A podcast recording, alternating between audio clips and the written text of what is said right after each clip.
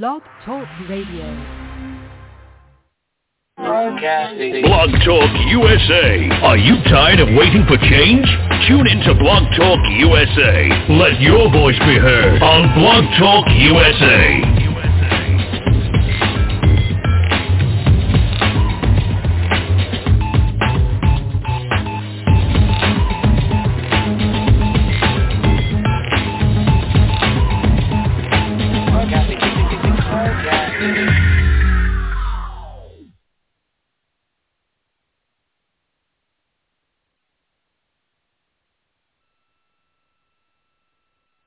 This is the National Health Alert from the 24-7 Diabetic Health Hotline. If you, a family member, or a loved one has diabetes, listen closely. Now, regardless of your age, if you have insurance, you may qualify to receive diabetic testing supplies with little to no out-of-pocket cost.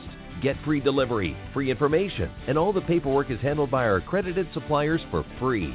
Call the 24-7 Diabetic Health Hotline now for details. But wait, there's more. If you call right now, you could get a free meter upgrade. In addition, we'll give you a free pedometer as our special gift to you. We have knee, back, and other braces available, as well as pharmacy services. Regardless of your age, if you suffer with diabetes and you have insurance, we can help.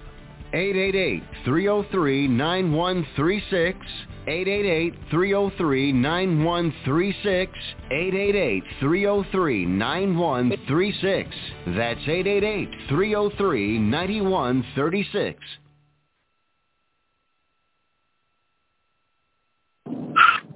Good evening, good evening, and welcome once again to Marvelous Monday.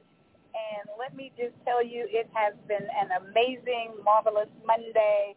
We're actually heading back from Austin, Texas, from the Texas Municipal League legislative wrap-up. And was it an amazing wrap-up? There's so many bills that were presented and voted upon and carried out uh, during our legislative session. And we're going to have some very, very special guests on tonight uh, to talk about what happened in Austin these last few weeks. And we're even going to talk about whether or not uh, those uh, Democrats who walked out of the meeting should have their pay docked. All during the session. So going to be coming in a little bit later, you know, out of Kentucky. She's got activities and what's going on out there, but let's see who else is there. Mr. Arthur, are you there? I'm calling the roll. Pastor Michael Cooper, are you there? Well, what about Dr. Richard Hackney? Dr. Hackney, are you there? And my special guest, are you there? Doc Jackson, are you there? Fine. Well, I need you to call in to uh, my line that uh, the number I sent to you, Blog Talk USA Radio. Could you call in to that number and uh, you'll be on my board and press one and we'll be able to talk. Okay, so there's a, a phone number you sent me? I did. There's a special phone number that I sent to you and uh, just look at your phone and you'll see Blog Talk USA Marvelous Monday. Oh, okay. And call in. And so, thank you. So, Dr. Nichols, are you there? Dr. Nancy Nichols? I don't know if Dr. Nancy Nichols is going to, she's, she's coming in live with us tonight, so I guess she's just going to listen in. But let me just tell you before we get going into the show that we're so excited that the St. Augustine University of Tyler, Texas. They're coming in on this Friday, and we will be putting on a luncheon for all of those students and parents who are receiving the scholarship, four-year scholarship, totally paid for to St. Augustine University. The students will be registering and doing all their paperwork, and it's just going to be a fun day, a fun college day. I'm calling it our College Career Day, where the students will be registering and getting ready to receive their full-fledged four-year scholarship. The only thing that we're asking is that they keep their grades up, study hard, proud, because scholarships like these children are doing, these young folk. I, I, I continue to call them children, but these are young adults now. They're 18, 17, and 18, getting ready to go off to college. Or so we're so proud and we're so thankful to St. Augustine University in Raleigh, North Carolina, for actually giving these young students a scholarship. So we're hoping that uh, one of our friends, here of um, Balch Springs, Texas, as she happens to be my sorority sister, that should be calling in. And then, of course, uh, we have Doc, who is actually going to be calling in as well. And I think whenever uh, Pastor Mike Cooper comes in, he's going to know this gentleman from out there in Port Arthur, Texas. But we're just so excited. Uh, Dr. Nichols said, I guess I'm only listening. So Dr. Nichols, if you want to talk, just press 1, and that'll bring you into the queue. And we'll be happy that uh, you may have a word to say. And we want to thank Dr. Nichols also for putting our Zoom uh, together because some of the students live in other parts of the uh, country. They don't all live in Texas. Even some of them live down in San Antonio, Texas, and some in the Rio Grande Valley and different places. So they may not be able to come in to Tyler on next Saturday for the event. So, okay, Ms. Rihanna says all the lines are open. My line is open, and uh, okay, okay, Rihanna, Rihanna. all the other lines are open, hopefully. So I'm on a different line tonight, uh, Ms. Rihanna. I'm on the 903 number, so hopefully that we won't have any difficulties. We are traveling back to Tyler, so hopefully everybody can hear us uh, okay here on our phones. We're just on our regular phones here. So, Dr. Nichols, are you on with us now? So I'm not sure if we're picking up and let me let Ms. Rihanna, oh, Ms. Rihanna says we're loud and clear. So very good. So we know that we're on, so we're waiting for our special guest to come back. And, and Ms. Rihanna, for some reason, I'm actually getting background. I'm hearing myself for some reason. I don't know if it's the phone is picking up from another telephone or from the radio phone. I mean, excuse me, from the car phone. I'm not sure, but I can hear myself periodically every now and then again.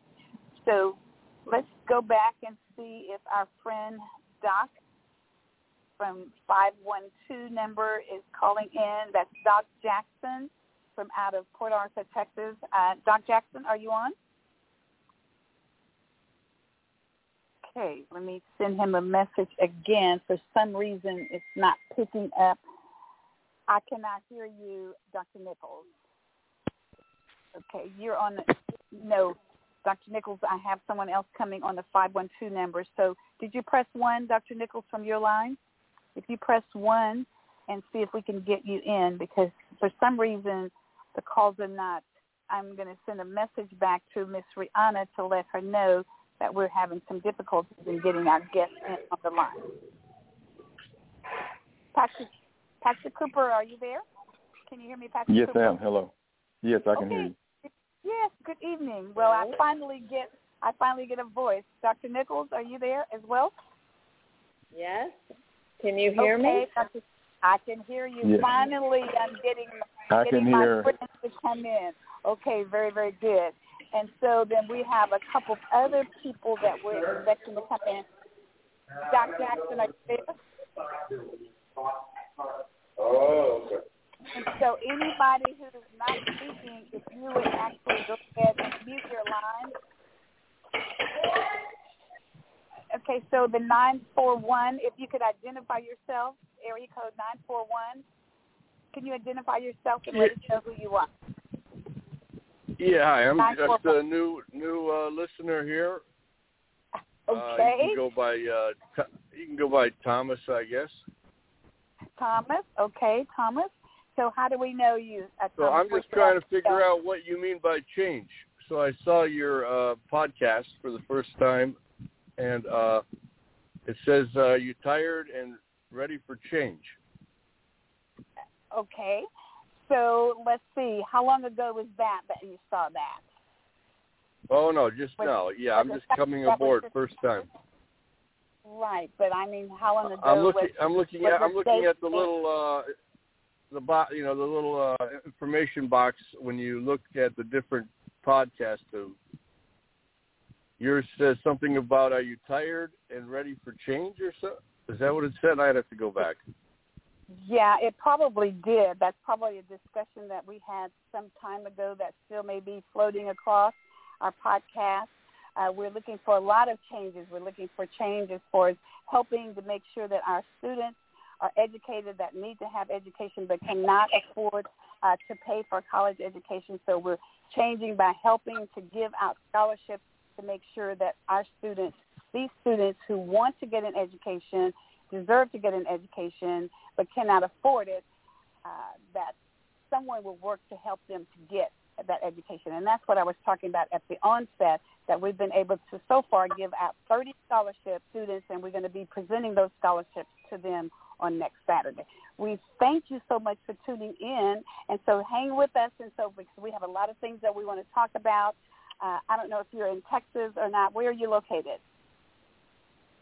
What state are you? Are you in Texas? Nine four one. Are you in Texas? Okay. So if everybody, if anybody that's not speaking, if you would mute, then uh, so that we could get a good, clear recording of where I understand that 941 is a Florida uh, area code. So um, perhaps our special guest is from Florida. So let me just go back to Pastor Cooper for just a second. Pastor Cooper, I think that you would probably recognize this this name, and that is Doc Jackson out of Port Arthur, Texas. Are you familiar, Pastor Cooper? Well, uh, what's his first name? I know he's Doctor. What- What's his first name? Doc. Doc. Oh, Doc, Doc Jackson. Yes, I know of him. Yes. Yes. Yes, you Yes. know. Okay, uh, he's on city council there in Port Arthur, Texas, and so Yes. In we Bastrop, we actually. success- And that I was Bastrop. like that. That's. I'm so sorry. That's there it is. Okay, Doc Jackson, thank you, and welcome to welcome to it's the other it's the other uh, gentleman, the other your your fraternity brother that's from Port Arthur. Is that correct? Yeah. Right. Okay, so Yeah. Doc Jackson, welcome to a Marvelous Monday. It is great to have you on today. So we wanted to just talk a, give a little bit of wrap up to those that are listening out there of what exactly are some of the things that we looked at today and your thought process on some of the bills. We know that there was a lot of bills, in particular one of the bills that I was really, really interested in, and that's that 968, I believe was the number, uh, House Bill 9, 968, which was um, the bill where, and, and we know in Texas that we walked away from uh, Medicaid expansion. They voted against that here, but we also talked about that bill that would would make the wellness checks where they would go out into the community for those senior citizens, those disabled people. In particular, as you know, I'm a, a, a veteran, so those those veterans that uh, that are disabled out there that needs a wellness check, and even those that are homeless out there, how we would be able to make sure that those people were cared for or okay, or if they need medical care, that somebody would be able to get them uh, to a medical facility. So, uh, along with that particular bill, what are some of the other things that that uh, caught your interest uh, today in our legislative wrap-up? Doc Jackson. Uh, Well, but, but uh, Dr. you McGill- that, if you, but, but, yeah, before you do that, can you tell us a little bit about yourself, who you are, and your city, and what you do, and all of that? Just a little bit of something about yourself, please, sir. And I'm going to mute out while you talk. Okay. Well, it's my pleasure to be on your show, uh, and thank you so much for allowing me to share a little bit of my story and what we're doing in Bastrop, Texas. Uh, I am a city council member here and have been for 26 years, off and on, not consecutively, because we have uh, term limits, and so I have to leave for a while and come back and leave and come back, and that's what I've done. But um, I'm I was a past president of the Texas Municipal League, and the Texas Association of Black City Council members. But the things that I'm doing in my community here in Bastrop are things that are near and dear to me. And uh, one of those is the Martin Luther King um, Scholarship Committee that we do every year. I heard you talk about scholarships earlier, and that's something that we have been doing for um, 34 years already. And the other uh, thing that's dear to my heart is our is the Juneteenth celebration that we have been doing for almost that long in Bastrop as well. Okay, very good. So, um, so have it been? So, since you have been working at this for a very long time, how did it make you feel when you heard on this past Thursday that, or Wednesday, whatever day it was, that there would be a signing that Juneteenth would become a federal holiday number 11 and that every single year during that time uh, it would be celebrated and people would have the day off or they would get a day off in regards to that day. What were your feelings when you uh, when you saw that on television and you saw the signing by the president and the vice president? Go ahead. Well, I was just overjoyed. I mean, I I almost wept with tears because I was so happy about it. Uh, that's a battle that I've been fighting here in Bastrop County as well, because we were trying to get city and county holidays to celebrate uh, Juneteenth. The city of Austin recently uh, went ahead and made Juneteenth a city holiday, and so I thought I would bring that to my county because our county used to celebrate Juneteenth as a county holiday, and so the cities in my county are Bastrop, Smithville, and Elgin. The city of Smithville and the city of Elgin now officially recognize Juneteenth as a city holiday. I unfortunately was not able to get that passed in my hometown of Bastrop, and when this uh, it was right on the heels of this announcement, and so I am just overjoyed that it is happening nationally, and I'm a little sad that it's not happening locally in Bastrop, but I'm still going to work on it. Okay, very good. So then let's talk a little bit about some of the bills that uh, that concerned you or that you were happy to see passed uh, during the legislative uh, session there in Austin, Texas, or just ones that you were looking at today as they were presented to us. There was lots and lots of bills that were presented to us. Uh, there, is there one specifically that, that caught your attention, like that obviously that uh, that particular bill? Because I'm a medical person, I'm always concerned about uh, people uh, being checked on to make sure that they're well and whatever help and assistance that they need. Is there anyone that, that caught your attention specifically? Well, there were some bills that passed that I'm very unhappy about. Uh, as far as things that I was happy about that were passed, um, we are in Bastrop, in the city of Bastrop at least, have been doing wellness checks now for several years with our police department, uh, get with the people that are fragile and that are uh, somewhat ill in our community, and they do wellness checks. And if they do not respond, they go out and check on them, and they make sure that they get their medical attention and things like that. Um, my mom is an RN, and uh, I have a cousin that's a doctor, and so therefore I'm very much into the wellness and health. Also, I'm very, I think that's very important, and of course I helped with all of the uh, uh, different vaccinations that we had in our county as well. So that was something that I that kind of piqued my interest today when I heard that. And the things that didn't, of course, were just numerous laws like the uh, unlicensed to carry and some other things that really disturbed me. Yes, and we're going to get to that one in, in just a second. But one other question that I have for you is that, and it's great to know that that you were actively involved in getting the COVID vaccines out. I think that's what you were talking about, and and that was one of the things that we did was uh, the, to carry those vaccines out into the black and brown community because they were the least ones who were able to get into the line uh, and get their shots uh, in arms.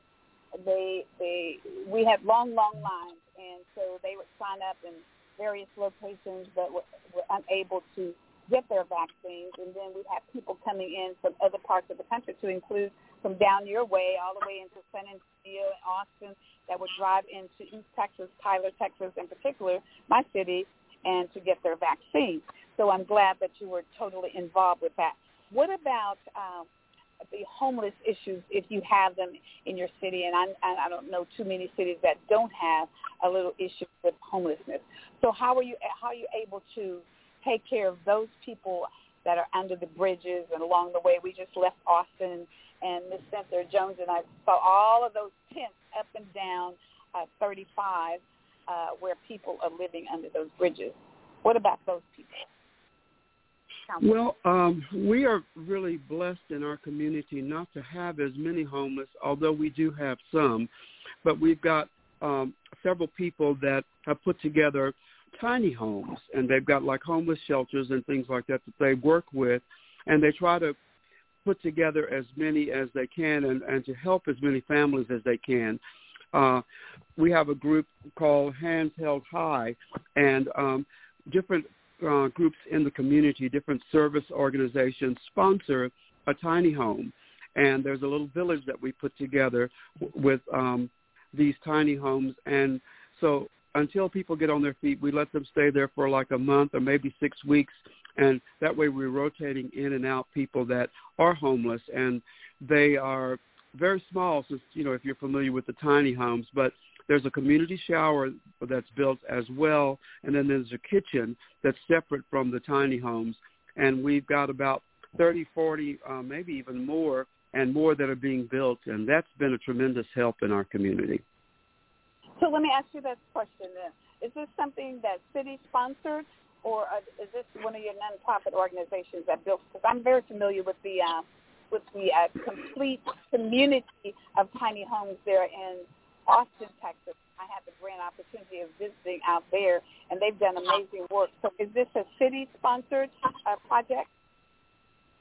Well, no, this is a community. As I said the organization is um, Hands Held High. It's a pastor, uh, okay. Roland Nava, does that, and uh, it is in Bastrop. We do have, and but several organizations are sponsoring and building the tiny homes and uh, right. the food pantry is furnishing the food, and uh, the doctors are doing medical attention, and uh, it's just it's a well-oiled machine in a sense, and it really works well with a lot of our people.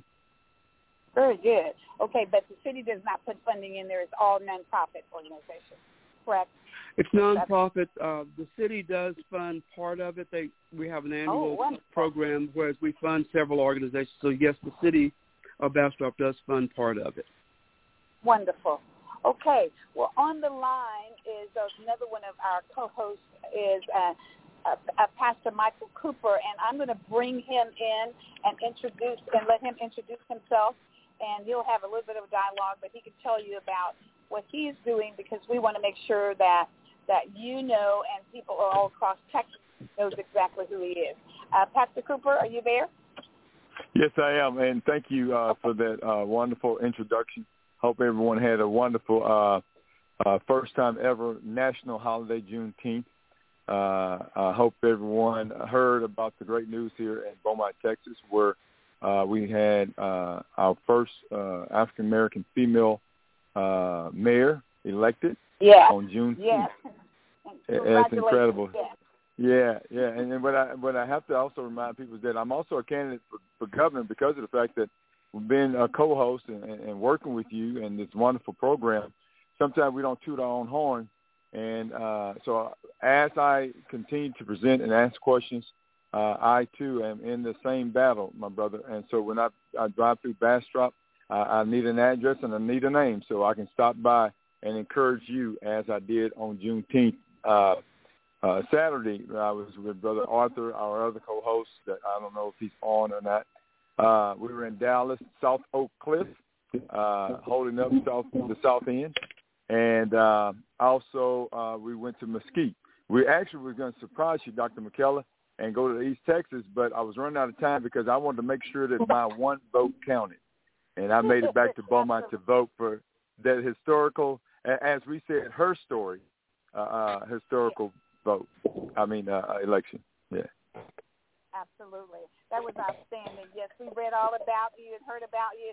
And unfortunately, she was not there to join us today. That would have been amazing to have her a part because there are a lot, some other black females who are mayors here in the city, uh, should I say, in Texas, that they all have to get together. And I believe uh, Doc Jackson, I believe it's in October of the mayor's uh, conference. Is that correct?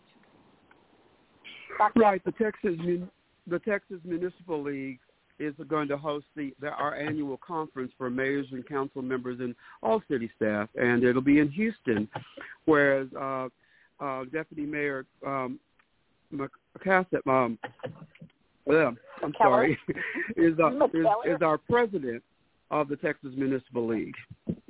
Right. And, and and Pastor Cooper, that is a black female that happens to be my sorority sister as well. So we were so proud to see uh, the great work that's being done by people of color across Texas that's holding uh, various and sundry uh, positions within their city. So we're very proud of, of her position there. So hopefully we'll get a chance to meet your new mayor. And her name is Mouton, is that correct? Uh, Robin Mouton. Absolutely. Robin Born and reared here. Yes. Wonderful woman. Wonderful, wonderful. That's, that's outstanding. That's outstanding. So go ahead, uh, Pastor Cooper, and share, share with uh, Dr. Uh, Councilman Doc Jackson a little bit more about yourself and your plans uh, for running for governor. Okay, I will. And matter of fact, I wish our caller, I think out of Florida, had stayed on because uh, you were introducing all of the things we've been talking about, and that's part of my plan. Uh, we no longer asking people to bring us to the table. We're going to end up in Austin, Texas, as the next governor of Texas, and I don't care who gets in the race or gets out of the race. We never do a race uh, uh, asking for a guarantee. Uh, most of the change takes place along the the the, uh, the journey. And uh, in this journey, uh, back when I was the candidate for lieutenant governor, we challenged the lieutenant governor at the time to give teachers pay raise. He lied about it, but once the media called him on it, uh, he realized that he needed to do something. So uh, without even holding an office, we challenged him, and teachers got a pay raise. Now I know he came back, and he raised the insurance up three percent. So with those kind of uh, that I call it trickery, uh, eggshell games, same place we have as our governor uh, of Texas right now. I decided to make a difference in education. We need to be at the top level, and at that level, we need a new commissioner. The, uh, our education commissioner uh, has failed us, and Texas has failed our children. So uh, my main platform, when I, we're talking about bringing the table, uh, we no longer ask anyone to invite us to the table. We have our own uh, issues, our own menu, and we're talking about the things that we talk about at our kitchen table.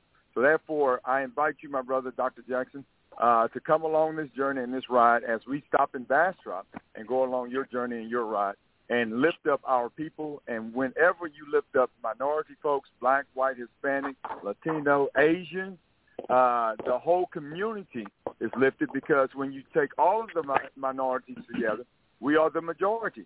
So when we when we come together as uh, uh, one nation under God, as they said, uh, we absolutely are stronger. So imagine the weakest areas. Uh, there are places in North Dallas with no water. There are places in Beaumont, Texas, where we have brown water. So we go from east to west, north to south, central Texas, Hondo, doesn't matter, San Saba, doesn't matter. We are bringing our own table and our own issues. My name is Michael Cooper, and I am your candidate for governor. All right, very good. And, uh, that sounds and good. you made a very good I, point. Wait, I think I heard the laugh of Dr. I think I heard that Dr. Hagney's laugh. Oh, yes. Nobody has I like that. anywhere I like, like good, good evening, Dr. Hagney. How are you doing? And Oh, good evening. Good evening, everybody. Great, great. Well, introduce yourself to uh, my dear friend, uh, Doc Jackson, councilman out at ba- uh, Bastrop. And so, Oh. uh, Dr. Hagney, go ahead and share who you are. That's another one of our I- I- co-hosts. Oh, very good. Uh, well, my name is Dr. Richard Hagney, born and raised here in East Texas, and really all over Texas. Background, all my degrees are basically in pharmacy. Uh, a lot of work in healthcare, even back in the old HMO days in graduate school. And of course, uh, pharmacy consultation and programs, and and really concerned about healthcare throughout, and and and what we organize as task force here in East Texas to address some issues. Uh, basically equity and, and disparity in healthcare, which occurred uh, prior to the virus, during the virus, and is going to occur after the virus. We don't make any corrections, any changes there. And so just like being raised take, take the sister, I love East Texas history uh, because there's so much in our history, so many missing gaps in our history, and so I'm excited about what someone saying earlier about education. But I, you know, I remember I was talking to someone yesterday about the education role. They started in the black church. uh, everything has to center around the black church. Uh, that's our emphasis, and every, everything got started in the black church, even our school education. I was telling someone the other day, back in those days, we could we could educate kids because it took the whole family to educate kids, parents, schools, churches, and everybody. But somewhere along the line, we sort of uh, got off the track there, and we need to get back. I, I think in the last stat, uh, ranked what 47th of all all the states for education. That's sort of shocking when you think we we were bust for a better system. The system that we were under was a better system we're experiencing right now. So there's a lot of work we need to do. Parents need to get involved, um, and so and also that healthcare issue we talk about is critical throughout the system, and so that's my interest. We we work on major projects uh, as far as uh, uh, reaching those goals and. And the concern now is when you think about the virus and the Delta virus is, is here, is back, and the virus handling out. Have some great concern we, what we need to do with that this summer and, and fall before they get back in school. And so I'm, I'm that's my answer. So I'll uh, I'll chime in wherever we all need to. But I'm I'm so honored to be with Doc and all the guys here for discussions, the issues. Uh, I enjoy this because we always talk about the issues. We don't sweep anything on the rug. Everything's to the table. And also, I tell people the future Texas these Texas, right? And I take them away from the Bastrop there. I, I drove through that many times, taking I feel like I own Bastrop my daughters and son-in-law there at UT in Austin, so I can I can drive them Austin and use almost blindfold. But uh, I tell people the future of Texas is East Texas, and where Texas go is going to be based on East Texas. Uh, so that rural component. So the, the metropolitan areas there, they're there, but uh, Texas, so uh, ten with someone mentioned earlier, colors and all that, it's going to take uh, East Texas leadership to do that uh, to make that because as you understand, Texas politics is all weighted in rural areas. Oh, very good. representative, so you know you have to understand Texas. Me, I'll I'll in some other comments later. Very good. Thank you, uh, Dr. Hagney. And now, uh, Councilman uh, Jackson, we're going to bring in Mr. Arthur Fleming out of Dallas, Texas, and then we'll bring in Dr. Nancy Nichols out of uh, East Texas. So, um, Mr. Arthur, if you're there, go ahead and introduce yourself to our special guest and uh, anything that you have to say to him. He's the councilman for Bastrop, Texas. Mr. Arthur.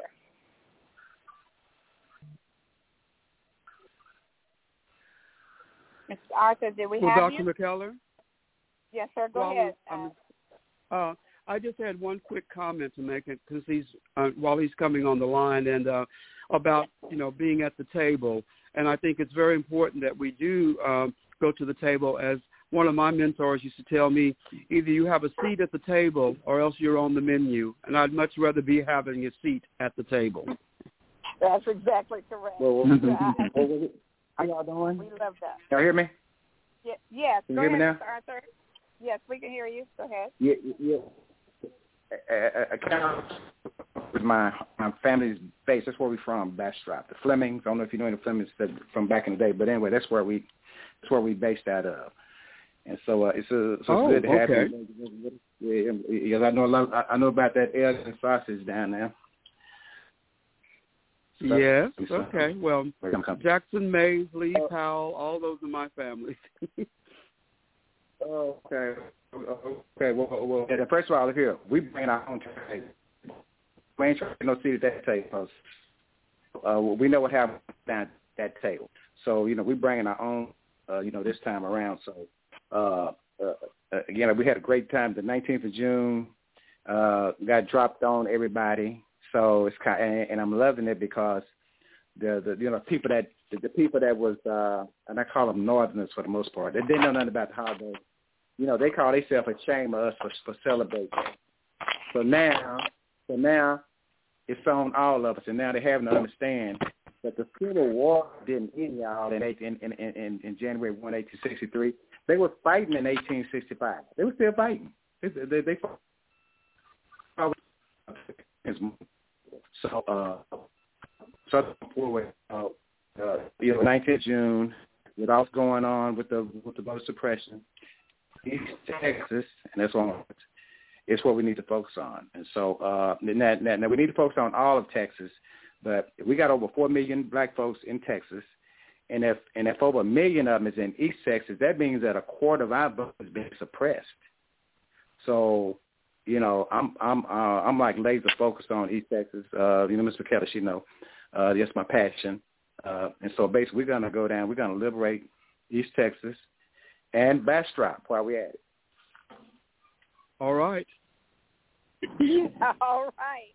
Okay, then. so now we're going to move over to Dr. Nichols. If, Dr. Nichols, if you're still on, uh, come on in and have a couple of words to say to our councilman over in Bastrop, Texas. Dr. Nichols? Yes, thank you. Uh, I'm I'm thinking about the changes that are coming around the bend having to do with this legislative session. Um, and we were hearing about the tiny homes and how that's working out. But we know that there's kind of there's a crackdown that's coming for our homeless population that has to do with uh, one of these legislative bills that uh, passed.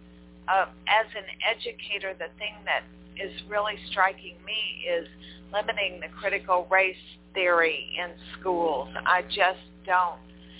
First of all, realistically, I, I cannot see that that's going to happen, that textbooks just aren't going to change overnight because Texas uh, idiot uh, legislators uh, decide that that's what they want. That's just not the way. Um, that's just not the way business works. And then secondly, we just can't do that. It's just not going to happen. It can't. We can't just start cutting out. It's we need. That's not the way education works. We move into more education or more science where it becomes more um, more. The word is more rather than narrower and less. So that that's what I'm thinking about. Well, that Hello? makes absolutely perfect sense. I mean, because I think the internet and uh, all the other social media is going to help take up. So there's no way that that's going to be abolished or stopped with all of the different social media outlets that we have. And our youth are very inquisitive, and they'll find out the truth And, and we know that the best way to get kids to read is to tell them they're not allowed to read that book. Absolutely.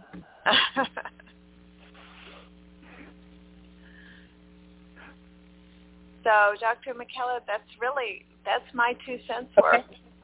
Oh, okay, then. Very good.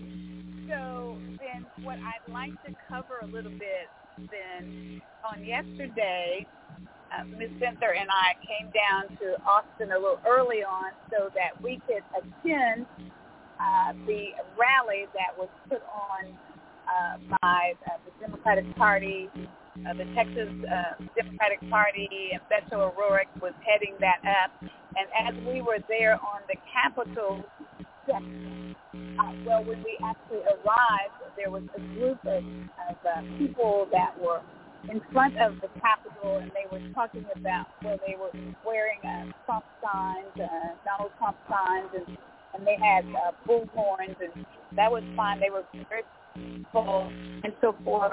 But that with hundreds of people.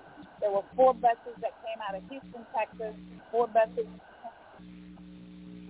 Uh, there were people from all over everywhere. Even we saw about, um, uh, and Dr. Nichols, we saw Learn, uh, Lerna uh, and several people actually from uh, Tyler, Texas, to be exact. So after we got into the program, and it was very good, we had all these amazing speakers uh, that were on. and then uh, uh, Beto O'Rourke came in and he spoke. He was the uh, the ending speaker, and shortly into his speech, seven of those people that were at the front of the Capitol building were came marching up. They had their weapons on their hips. Uh, they were uh, Trump supporters, and they were using their um, bullhorns to um, to try to speak over uh, Beto's speech and anybody else that was speaking. And so shortly after that, the uh, state troopers uh, could see that they were meaning trouble, uh, especially since they were carrying weapons. And so the state troopers just walked down uh, and stood right there by them, stood in the crowd to make sure that to show them there was not going to be any insurrection, and that was their word. There was not going to be any insurrection on this Capitol step in Austin, Texas, like it was in Washington D.C. So that was That's what was good going on. to hear. I'm sorry, say it, Dr. Nichols. That's good to hear. Very good to hear. Yes, and they were. Miss Center was able to video the whole thing. People were videoing, and then there were some of the other ladies that were getting up in their faces and saying whatever they were saying and all of that. But um, but the police, but the state troopers made sure that everything was peaceful and that people were able to peacefully stand in front of the Capitol building and express uh, what they'd like to see happen. One of those changes that the uh, 941 person uh, that was asking what change was, were we talking about? Well, it would take us all the rest of the evening to talk about some of the changes that we want to see happen uh, in this country and even in Texas, starting with the fact that we just finished talking about how important health care is and how that we voted against the Medicaid expansion when we have so many people. Uh, and and I think somebody mentioned that we rate number. I think that was Mr. Arthur said we rate number 47 in health in in, in uh, education, and we rate just about that in health care in Texas. But we always talk about how great our state is, and it is a great state, but we have so much work that we still need to do. So that's where we are uh, with that and what went on on yesterday, which culminated with our legislative wrap-up uh, here uh, today at the uh, Texas Municipal League uh, wrap-up session. So Thank you so about, much for going down there, for representing our neck of the woods, and thank you to Miss Center. Uh, We, those of us back home really appreciate it. Yes, ma'am. It was a pleasure. We we enjoyed. She was able to get lots of footage and lots of photographs and so many people from all across Texas. And so the next time when things happen, we we have to make sure that we have our buses out of East Texas because as we have a lot we have a lot of people and boats in Texas. So I'm getting a little feedback again. I'm gonna uh, actually if we're traveling to an area where the service is not going to be that great. So I'm going to, I'm going to ask us to talk a little bit about, um, I, and I hope that you can hear me. I want to talk a little Yeah. bit about the, the critical race theory that we always hear people talk about, and Doc Jackson or or Mr. or maybe Pastor Cooper or one of you guys, you're probably going to have to take over for me because until we can get out of the area where we're getting a lot of feedback. So, yeah, getting a lot um, of feedback. Can't hear you. Take the take the lead. Pastor. Right. All right, we- we'll do I think We'll if someone will mute critical. their phones unless they're talking, that'll help too. If they're not, if you're not speaking, if you mute your telephone, that will help with some of that feedback. Yeah, I think she's also in a bad bad area. I think it's her phone. Yeah, she's in a bad area. Yeah, so we are going to continue to talk about critical race, critical race theory. And uh, matter of fact, I was listening to the news all weekend about that. And, and Dr. Jackson, I'd like to get your uh, feedback on that because of the fact um, I think it's in uh, Missouri, St. Louis, Missouri, where they had the aggressive behavior when it came to dealing with that. And one of the things that kind of struck my attention was that uh, a father looked like he was maybe 40, and he was talking about a six-year-old daughter, how he did not want that being taught in his in, in the school. He said, absolutely, it is a problem. Uh, it was a problem, but he's saying it's not his daughter's problem. Uh, so, what what are your thoughts of that when when someone's telling you that is, is not the daughter's responsibility, not his generation responsibility, and, and and and what is your take on that? Because of the fact uh, when you talk about critical race theory not being taught in schools, uh, uh, these things. Go my, ahead. My, my, hey, everybody, before he answers the question, define critical race theory. Critical race theory is a college course that's yeah. taught. Go ahead. As race law into anywhere in America. So we need to make that straight. Uh, critical race. It's not being.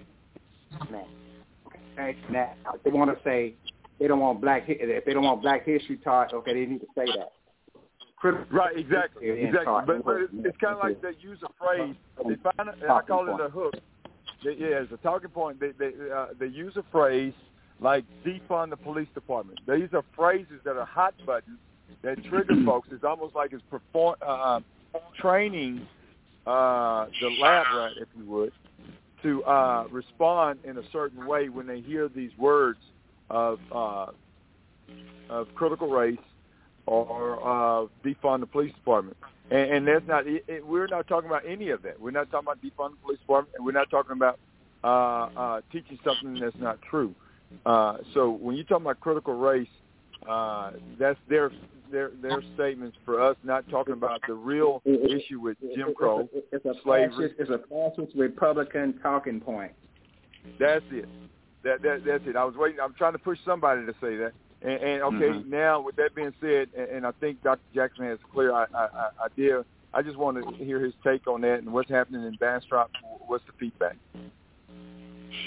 Well, it's it's definitely an issue, and I know you know that um, the education process has suppressed you know uh, authentic Black history for years, and I mean I I'm 68 years old, and it was just within the last five years that I even heard about what was happening in Oklahoma about you know in Tulsa and all of that. I mean that was all hidden from us. Um, from the education process of, of the, some of the schools and things, and Texas has done a lot of that as well. But uh, I'm I'm feel positive that, as I mentioned earlier, with the social media and the internet now, kids will be finding out because they are curious and uh, like someone said earlier, if you tell them not to read that book or not to go to that website or something, they're going to go there. And I think that uh, eventually they will, the truth will come out and they'll know about our history and the truth behind it because it's been hidden for so long. It's time that it came out and that everyone finds out about it and not just in the, uh, you know, the HBCs and other places. I mean, it needs to be taught across the country uh, in the high schools, elementary schools, and uh, everywhere.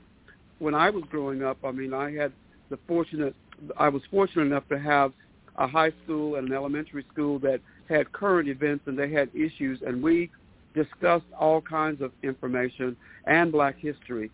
We didn't have it just in February; we had it every day, and so that really made a difference, I think, in my life. And I think uh, with more of that happening today, we will get the the, the truth out there. you know, I think uh, this is how I think we go back to our history. Uh, Yeah. Our first education started in our black churches, and the the role that black churches play in what we're talking about is critical. You know, our churches um, basically vacant uh, more than more than only once or twice a week. Uh, we need to look and we see again. I keep telling we, you know, back in when we the integration, we thought uh, we wound up in someone else's backyard um, because we thought the, well, the education was over there, but we left our best black teachers in the, in the segregated environment because they knew how to teach our teach our students. But we got over there in the integration area, and now it's not surprising that see the system really. I think who mentioned this. Uh, this is what old Jones was talking about. The system really is is functioning as it was designed to be functioning. So really, the system is doing what they integrate us into.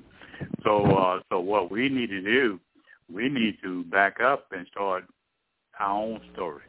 our own educational system. Who that you the only place you can learn is the public school system? See, that's a mistake. And see, what we need to do is take that leadership and back to our black churches and start educating our own community. You know, you mentioned sort of the Facebook and all that. I'm a little concerned about that because so much we deal in healthcare, so much false information come across that area, so it has to be uh, identified.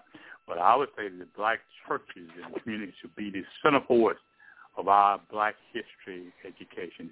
Shouldn't be we shouldn't rely on public schools to teach us our own history. So we have our black churches where our schools started, where our HBCU started. We need to go back to that and let that be our. Then, of course, what will happen then? You have you have God involved with that, and, and, and that's what that's what that's what the system needs. The first priority need to be taught God in relation to God and Jesus Christ. After that happens, and everything else falls in place. But the problem is we get we get that all uh, caught before the horse. And I'm sorry, can you? So that's yeah, my, my, my question. No. Doc, can I ask you a question right quick? Oh, I'm sorry. What we're gonna do? What we're gonna do, Doc? Doc, what we're gonna do uh, in the meantime while we're waiting on the black church to do all those things you're talking about? We're gonna while we're waiting on. We, well, we can we can we can start immediately. We know our history. We know how to. It'll be quicker than the public school system because it happened to the public school system where they're turn where, where they're going after that. So we can start. Uh, we have we have black churches open right now. There are black churches are closing. So those of who understand history, we can start teaching that right now, and that's where we uh, the uh, our older people, our history is dying being is being lost for our older people. So our, there are a whole lot of older people can teach history. All they need is just tell the history, tell the story. Uh, we're losing that every day when we let the, when eight and nine year old people die, we don't record and don't tell that story. So our history is actually dying from us. So that's what we, we can start immediately. All the churches that are, what's today, uh, Monday, every black church in this country probably is, uh, is, is, is closed today. Night. So that's what I would say. Start, start. I, I, I good, good. I agree that churches should, church should do that. Could also, but with Yakum, some private or some 513C, some other uh, take this opportunity while they talk about the radio and all this stuff. What, what, what, you you right. We need to we we have our own Saturday class. We want to call it where we teach stuff ourselves. Get to the, at the community centers, wherever it be. But yeah, you're right. We need to we need to take this opportunity. Yeah. And exactly. Yeah. The oral history. So, so we had yeah. that, you know, all Right. Dr. You're Hagney, breaking you're breaking up. You're breaking I'm up, sorry. Dr. Hagney. Okay. Can you hear me now? Yes. Yes.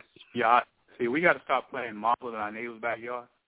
That's always a no-win situation. And one other one other discussion I'm talking about is the uh, is the octopus theory. Um, what octopus, octopus plan? See, we have to address this in all different areas. You know, we we're talking about healthcare, we're talking about education, we're talking about the justice system as one. We have to combine all those at one time in one discussion, and that's very that's very important for our politicians to understand that. You can't win this by addressing uh, one issue. I'm I'm talking about uh, the octopus plan. That plan, which I've gotten, I got uh, uh, um, sort of trademark everything, but uh, you can't address that. You can't stop that octopus by one leg. See, that's what happened with the uh, the the discussion about police violence. But when you look at health care, you know, we can talk about we can vote and everything, but look, when we have black females in Texas, when we talk about maternal uh, mortality, a black child has uh, three times more to die in Texas than anywhere. So, so we look at the numbers in all other disease areas, but we don't talk about those. So we have to talk about voting. We got to talk about health care. We can talk about the cost. We got to talk about the education, all in one package, not individually, because then we're planning. Then we'll target when you're only one area. So you have to talk about multiple targets. Then you can displace that. Um, when someone's talking about closing uh, voting at one o'clock, now, who said churches have to have to have services uh, in the morning time? You know, you can you can go to polls and vote in the morning time and have church in the evening time. Nowhere in the Bible says church to at ten o'clock in the morning. But Amen. we we playing we playing. See, we got to stop playing. We got to stop. We got we got. See, we got to take the lead. We got to stop reacting to to what what the other side is doing. All we all we doing is reacting to everything they're doing, and they can throw anything out there, and we react to it. So we have to be, take the lead back at the table, make decisions, and we have to start playing our own game, our own mark. Uh, you know, I'm, I'm gonna give you an example. You know, North Carolina, uh, North Carolina A&T, the Black HBCU schools, their male track Mhm. team just won the NCAA track meet. Now, what, what, what, now what is that telling us? That te- that's telling us that we, we, we, if we get back in our own backyard, you can control college sports. But our problem is some of our best athletes get off into these other schools because of scholarships. But you imagine if all if our kids would stay home and, and run track, baseball, football, whatever in HBCUs, they could control NCAA. Because where's the Well. Doc, Where's the hey, sports talent? Doc, Doc, Doc, today, Doc, Doc, today, the Supreme Court, Supreme Court, nine to zero, nine Yes. to zero, said in college sports that they should get paid. They control their images. Now, now, now, and it's in the context of black colleges, that's going to be a great boost for black college. These cats, they can go to a black college and bring their fame there, and they can make a whole lot of money. Black right. so so that's so that happened today. So so that's you know so that's going to be going on. Uh, so look to the, look to that to really have a big impact on on on, on black folks. Because up to this point, it's just to you know send them out on a sharecropper farm. Right. On a sharecropper about that. You know, so now now they'll be yeah, free. They, they, they Guys, pay, guys, excuse me. uh, Can I jump? Can I pro. jump back in? Everybody, may I jump back Yeah. in? I think I Hello. I think I pick up now. Oh, Hi, good. everybody. I have lost you there for a minute, but I'm back. You're Well, back. we, you guys were talking. I could hear you, but you couldn't hear anything that I was saying. But let, but, but let's. You talking about voting, right? Is that what you were talking about? Voting? Because I believe Dr. Hagney No, that's been his thing to say that we we- don't have to have church at ten, that we can have it later on in the afternoon and and souls to the polls because we know that they were trying to block souls to the polls and all that. But Right. let's let's let let's let's circle back to some of the bills uh, that uh, Doc Jackson, uh, councilman, can talk a little bit about this of the bills and the election part that we were talking about today. Now we know that on the on the heels of Washington D.C. and all of that, uh, trying to change things there in Washington, trying to change things here in Texas as far as voting is concerned, trying to keep people from the polls, uh, trying to say that we cannot get a mail ballot. And, and of course, we had some handicapped people that were there on yesterday saying that I probably won't be able to to get out to the polls to vote because they're telling me I cannot get a mail ballot. So I think Doc Jackson was talking about some things that he was a little concerned about. So maybe he can focus a little bit on on something, some of the bills that we talked about in regards to election, and then we can talk a little bit about some of the bills that we were talking about as far as defunding the policemen and what that meant, and all of those things with the body cams and all that. So, Doc Jackson, can you can you tie in a little bit about the bills on um, that we were talking about today as far as election in Texas is concerned?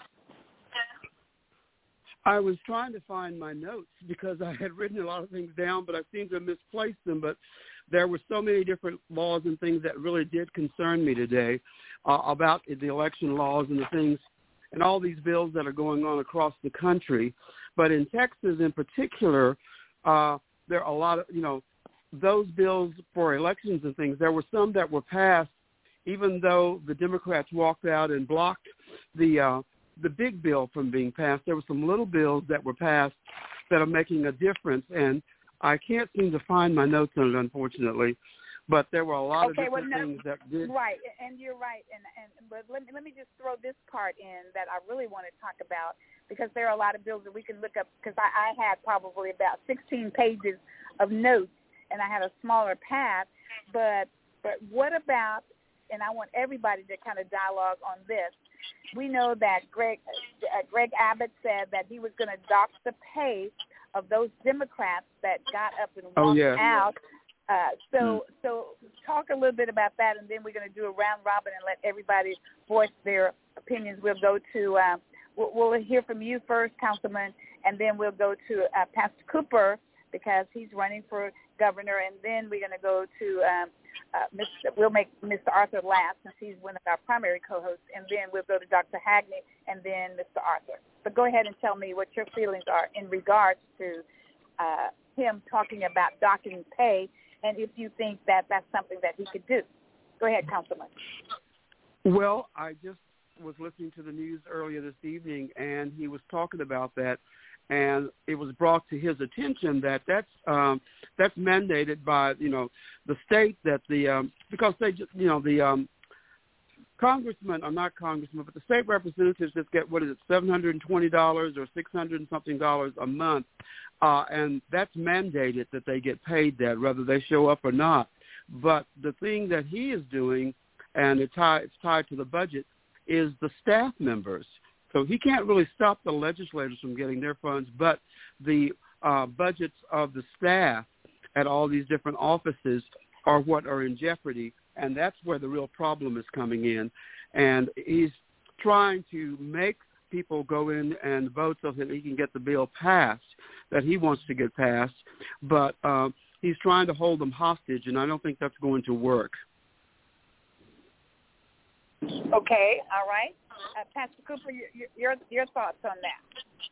Yes, and it's amazing you all are talking about this because I, I heard the speeches yesterday. Uh, unfortunately, I could not make that that trip. I was just coming back in from the trips all day on Saturday, and um, but yeah, uh, matter of fact, I, I was just reading a quote from uh, President Gary Bledsoe from NAACP, how he's saying that if the governor does this, it's unconstitutional uh, uh, it's our taxpayer money that's been redirected. That's not right. Uh, there's so many wrongs that's done here. And, and and someone asked the question earlier, what do we do to fix this? I think they were talking about education, and I think Dr. Haddon was saying that we need to go back and educate our kids at home. Uh, we need to uh, uh, let them know the education I have is from home. So we need to go back to Deuteronomy 6 because the, the male, the head of the household was supposed to, oh, I, that's not politically correct okay, uh, was supposed to teach their children. Well, the other thing I was taught, uh, I was taught about Joseph, number two in command, but he had the king's ring and the seal. I was taught about David, taught king, but yet God's anointed, and he was a man after God's own heart, although he wasn't perfect. So yes, the church should teach, and, and I grew up in churches that taught. Uh, were they mega? Were they big as Joel Osteen? No, but uh, the the effect that uh, I have on people uh, is is far greater than Joel Osteen. The last time I checked, in 2018, unknown, unbought, unbossed, uh, uh, had 456,000 votes because of how I was taught. Now we have to, as civil rights leaders and and, and council people and and mayors and county uh, judges and attorneys, we have to go back and fight in the capital in our state for uh, those rights to teach our children what we know to be truths. Uh, again, as my friend uh, Arthur always says, what's the voice of moral authority? So yes, the church needs to do better, but at the same time, the, the, the, we were taught in the Bible that God says, obey the laws of the land. If the church is not running for office, we cannot change the laws of the land. So we have to register people to vote. We have to vote, and we have to run for the higher offices it's great to have councilwomen like Dr. Uh, Shirley McKellar, but at the same time, I'm going to push her as long as she has life because she needs to service That's in right. the United States Senate. So, so these are the things that we have to do, and we have to bring our table. We have to bring our digital menu because it changes daily. Because they change us daily, and as they change, we have to stand for the correction of the change that they have. I pass the mic. Mm-hmm. you know what? When I when I was when I was talking about when I was when I was talking about the church, I was talking about that's a, that's that's the place where we need to be taught.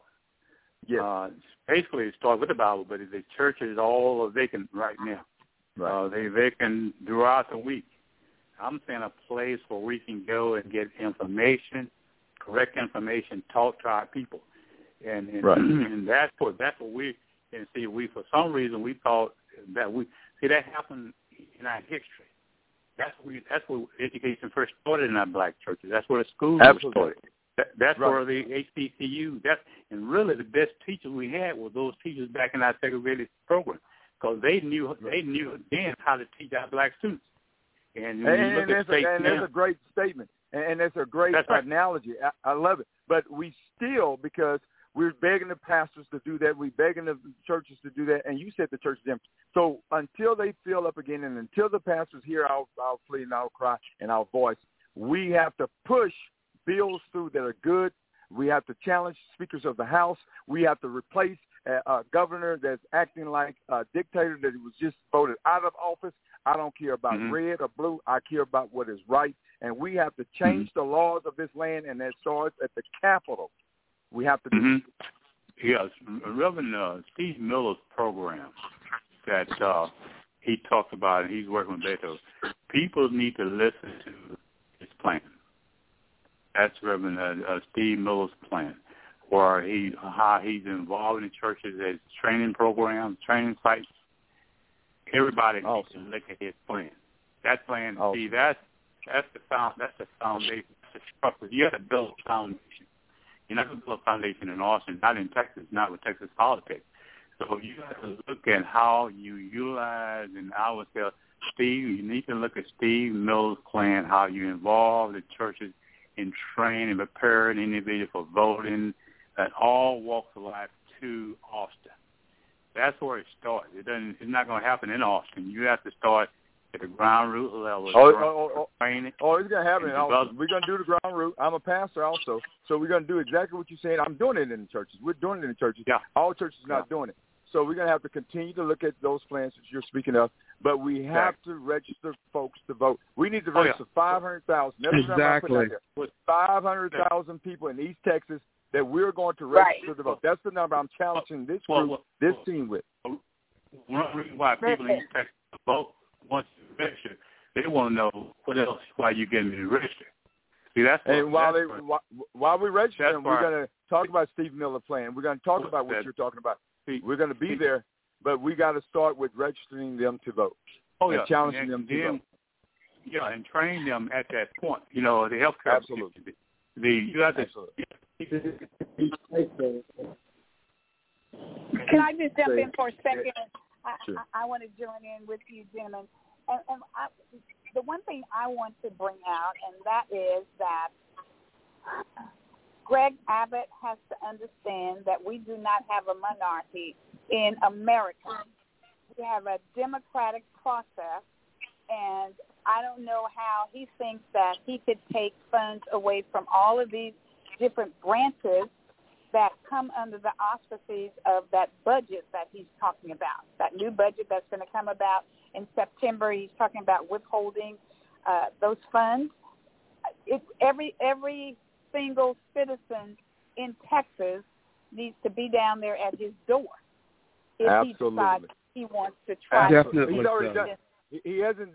Doc, let, let, let me let me inform you something. He's already started, and what he's doing is repointing the arrow in Port Arthur, Texas, where Mayor Bartie, a guy that sung at my wedding 33 years ago, uh, Mayor Bartie, ex-judge, now mayor of Port Arthur, Texas, Right. he attacked Right. Port Arthur because Mayor Bartie stood against every issue that they had, and they watched him and they listened to him, and so therefore they attacked his city. They were short five million dollars in Port Arthur Independent School District this year, and and they were told to go and raise the tax bracket in the uh, Mm. neighborhoods in homes Mm. that were already marked to be demolished, and they were charging them uh, uh, three and four thousand dollars worth of tax for the year, and, uh, and no one Mm. even occupied the homes.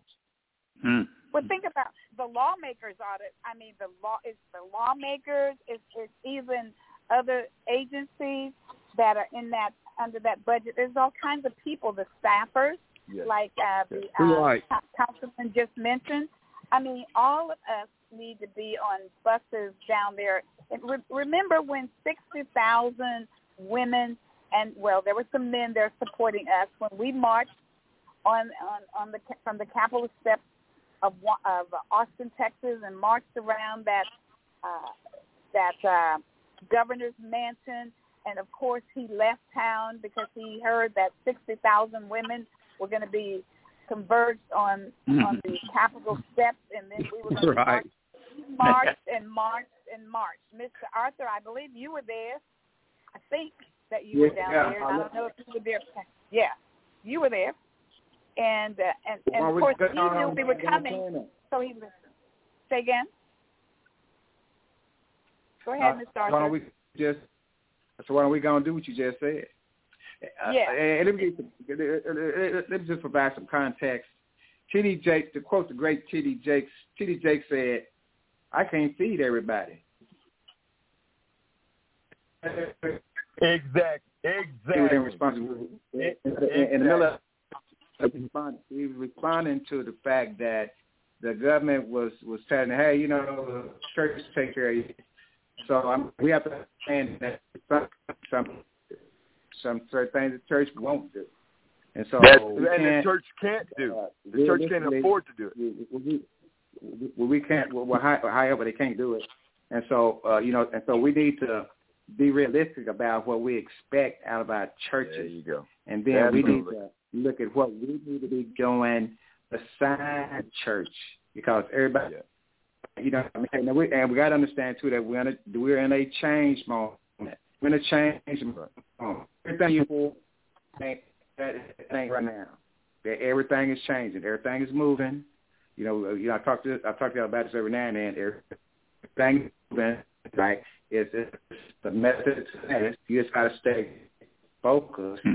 on what you know what you need to be doing, or what you as individuals doing. Like You want- cutting in and out, Arthur. You uh, cutting in and out, Arthur. You cutting in and out. Oh, oh, you? Okay, I said, you know, you just going to do. You need to be the walk, talk, act right now. Yeah. No, this.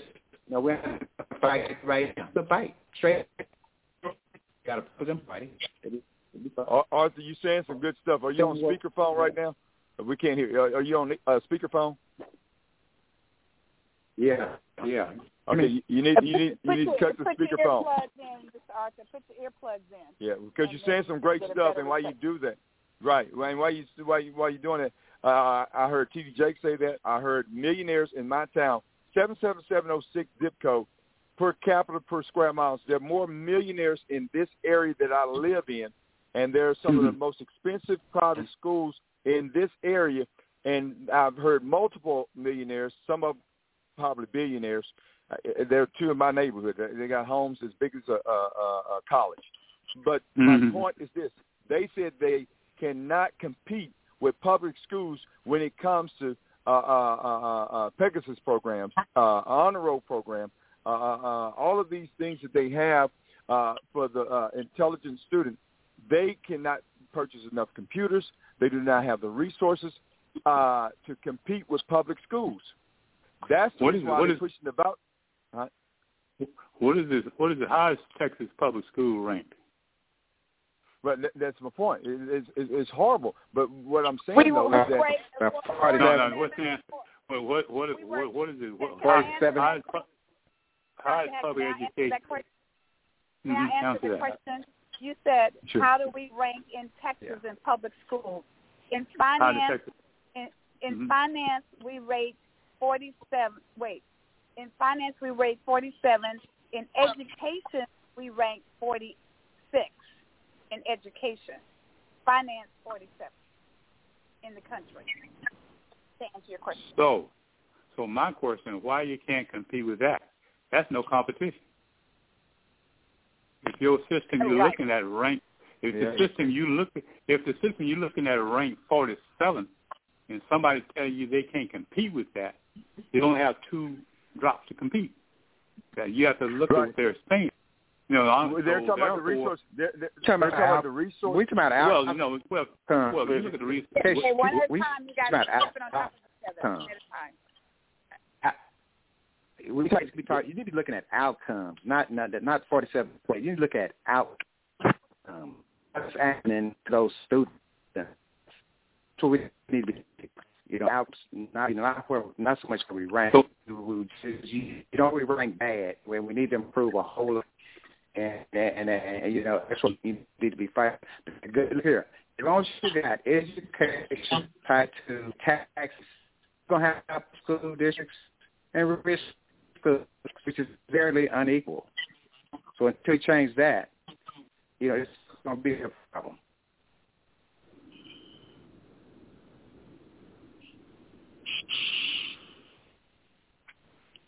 Well, it's quite. Well, so. I'm, I'm gonna jump back. I'm gonna jump back in there.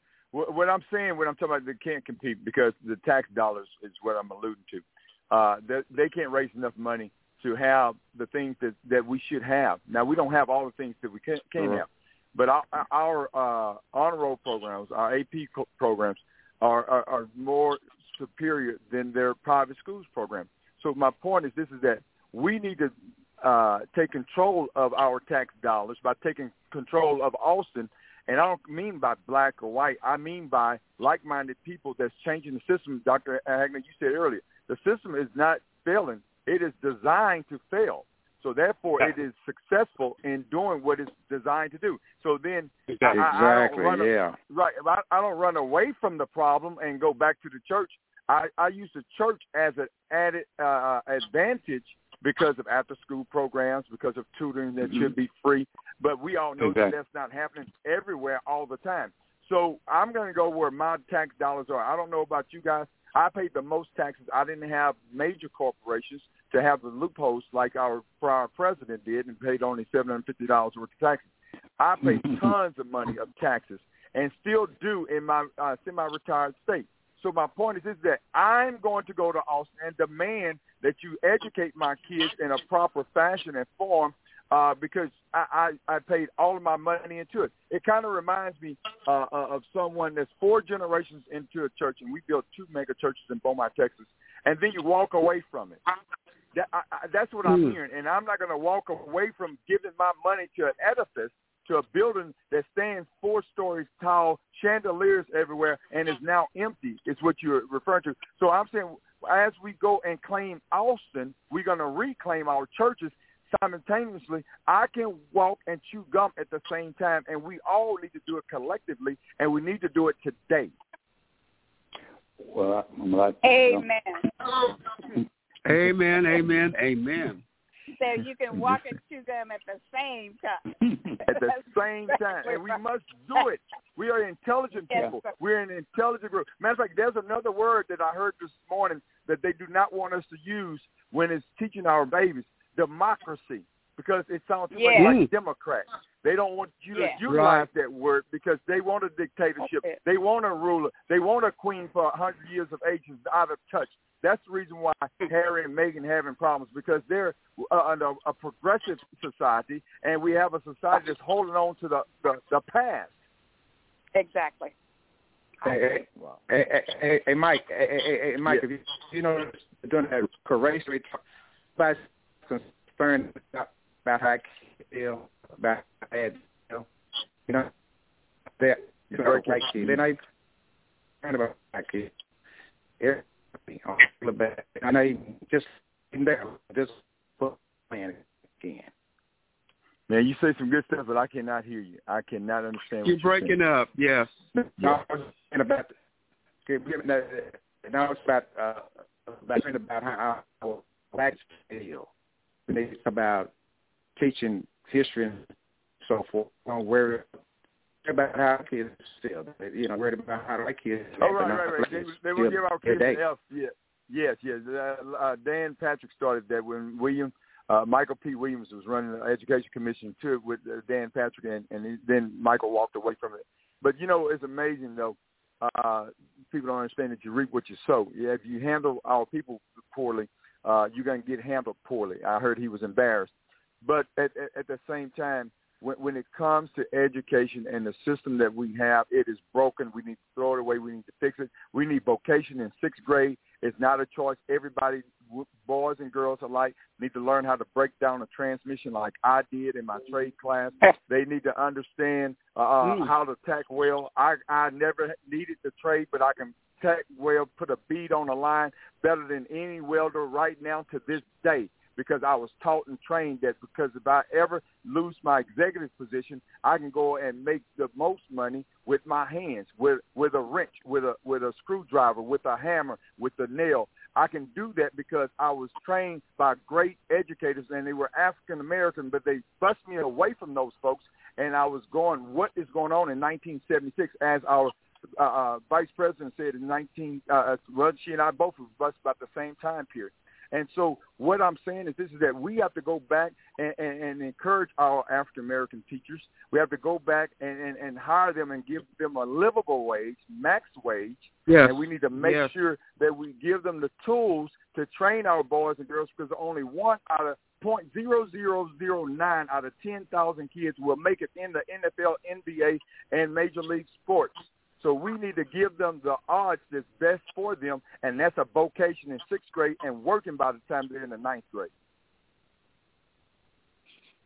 So well said. That's very well said. Growing up in a segregated school and then going into integration, I can I can definitely verify that a lot of it, a lot of the values of education were lost in that transition. My uncle was a principal. My my aunt was a fourth grade teacher, and my next door neighbor was a first grade teacher. And so it was drilled in me to get the best education I could, and they all worked for little or nothing to do that. Um, I uh, I'm archiving through our. We've just formed a Bastrop County African American Cultural Society, and we are trying to put together some of the records from some of these accomplishments from our from our um, predominantly uh, African American schools in the early days, and going back and looking at some of the records and seeing that they got seventy five dollars a a month for a Mm-hmm. paycheck just really makes me think they really must have loved what they were doing because uh, although seventy five dollars was a lot more in that day, but still it wasn't enough to make things work because they were doing so many other things. So uh, I'm really appreciating this this dialogue we're having this evening, and I thank all of you all for sharing these information this information with us. And I'm just so proud to be listening in and trying to comment from time to time on the on this podcast. yeah, we we Well, get pretty so aggressive. Yes, exactly. And we're so happy to have you in with us tonight, Councilman. And you can come and join us at any time because Please. it gets hot like that. Yeah. Well, I I see that we're We- all wait, have we some put a very little hot strong sauce- opinions. yeah, we put a little hot sauce on every now and again. Very strong opinion. But Jackson, yeah, Yes. Brother uh, one of my uncles got hung down in Texas. Uh, how, how you, you have any records of all of us got hung down there? That it. I Uh, found a I'm I'm just doing down there. things for Bastrop County right now, but I'm I'm going Right. through Prairie View because that Are was the archival place that you know we had our state meetings and things. Well, Okay. Councilman, what I want to share with you, there is a um, one of our cohorts, uh, one of our associates by the name of Mr. Eric Williams. Uh, he is a former CNN contributor, along with some other uh, major newspapers, Washington Post, various and sundry. I'm talking about major uh, contributors. He's a journalist, and he just finished researching uh, his history, his uh, background comes from uh, East Texas. His uh, which parent? One of his parents, his uh, father, was born in Marshall, Texas, Harrison County, and his mother hailed from Tyler, Texas, even though he was born in uh, Dallas, Texas. But there's a film that's a documentary that he just finished after working three and a half years on it uh, that just came out talking about slavery that existed in East Texas, and uh, the the, the uh, title of his documentary you can go and Google him, uh, Finding Miriam, M I R R I A M uh, dot com, and um, actually some local people actually is a part of that film. Uh, myself as part of the documentary, along with Miss Cynthia Jones, who actually comes from uh, that same hometown, Harrison County, Marshall, Texas uh, but it's talking about slavery and and uh, the fact that Texas uh, had more slaves, and Marshall, Texas, in particular, were the number one people that had slaves. The number of slaves here in Texas, and it was actually debuted during uh, this past weekend, uh, Juneteenth, the perfect time, uh, because you know we all know that it was two and a half years later before the people here in Texas uh, got the message that uh, that slaves had been freed, that General Granger had freed the slaves, and so uh, many people feel that the reason why it was two and a half years is because crops needed to be gotten out of the, the fields. Uh, cotton needed yes, to be exactly. and gotten to the cotton gin. And so comments for you, but we want you to we want you to go and look at that documentary. Uh, it's an amazing uh, piece of art.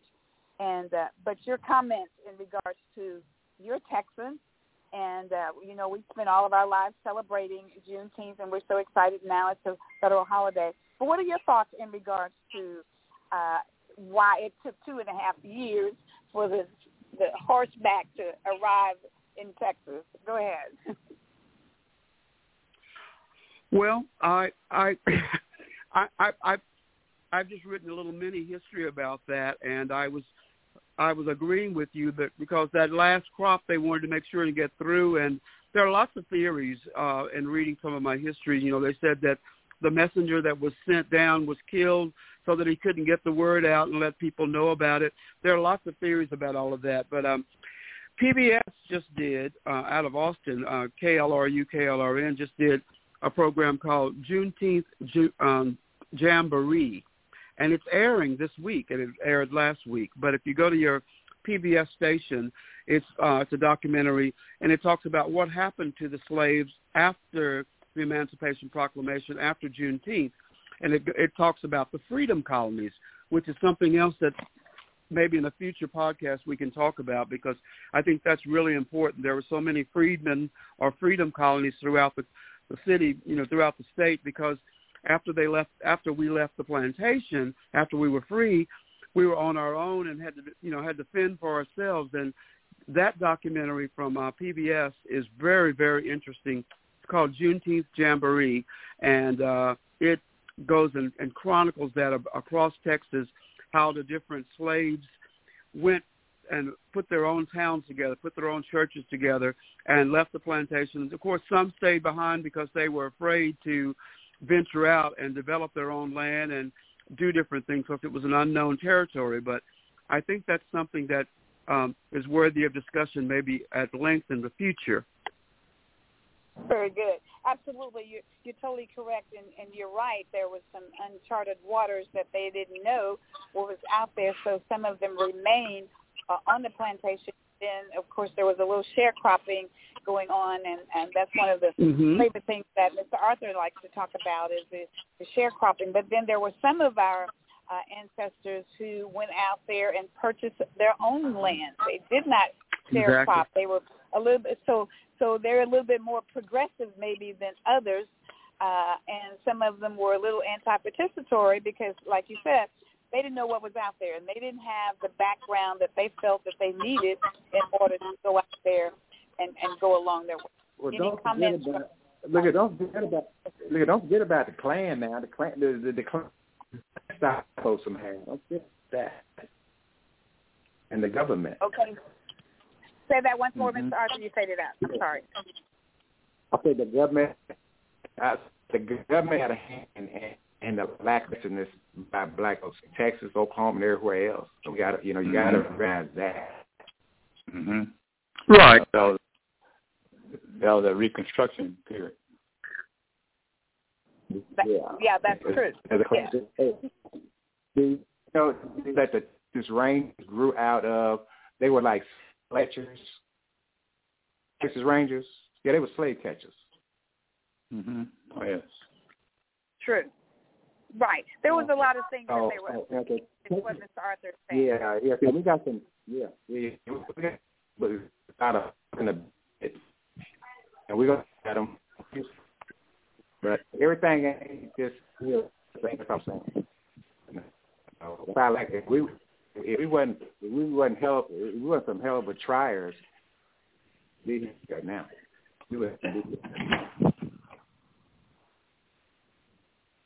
Right. Okay, Dr. Hagney, did you have comments in regards to that?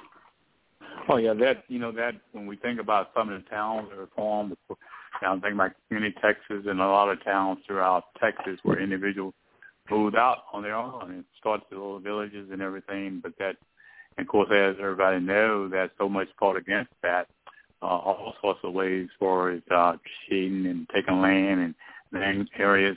But you know, God has been with us all along. Even when you think through those days and yes, education that we made it, we made it, and what we and that's what we need to look at. We know we can look back and say through it all, we, we are. This is what our young people need to understand. Through all that, look where we are today. And so, so, so we need to recognize that, and we need to move forward. Uh, get our own models, play on um, in our own backyard, uh, do our own writing, do our own, own storytelling, and uh, to a certain extent, a lot of our own education of our history. So there's so much we need to do on our own. You know, we we we you know we we we, we people justify food deserts in Texas. You know that that that makes no sense. But there, there are things you can do. So we just mean we've been blessed. We just need to recognize we've been blessed and move forward with all those talent God has blessed us with. The education, healthcare, you name it. When, earlier, mechanical work, and all the gifted people. We need to recognize that ourselves and and step out on our own and create our own. Uh, a lot of things we need to do ourselves. We're talented people. Right. So it it all circles back to that big E word, and that is education is the key. And Amen. I think that we we all know that, and we all realize that, and recognize that. Uh, we need to get a few more people involved so that we can help to work on these changes that came up at the onset of our our show tonight. Uh, there's a lot of changes that need to be made, and so some of these things are some of the old things that our ancestors worked toward happening. Uh, I think Pastor Cooper uh, said it so eloquently about some of the things that he saw uh, that went away and that we all saw that went away in education. Uh, so that just in case things change about that you'll be able to use your hands.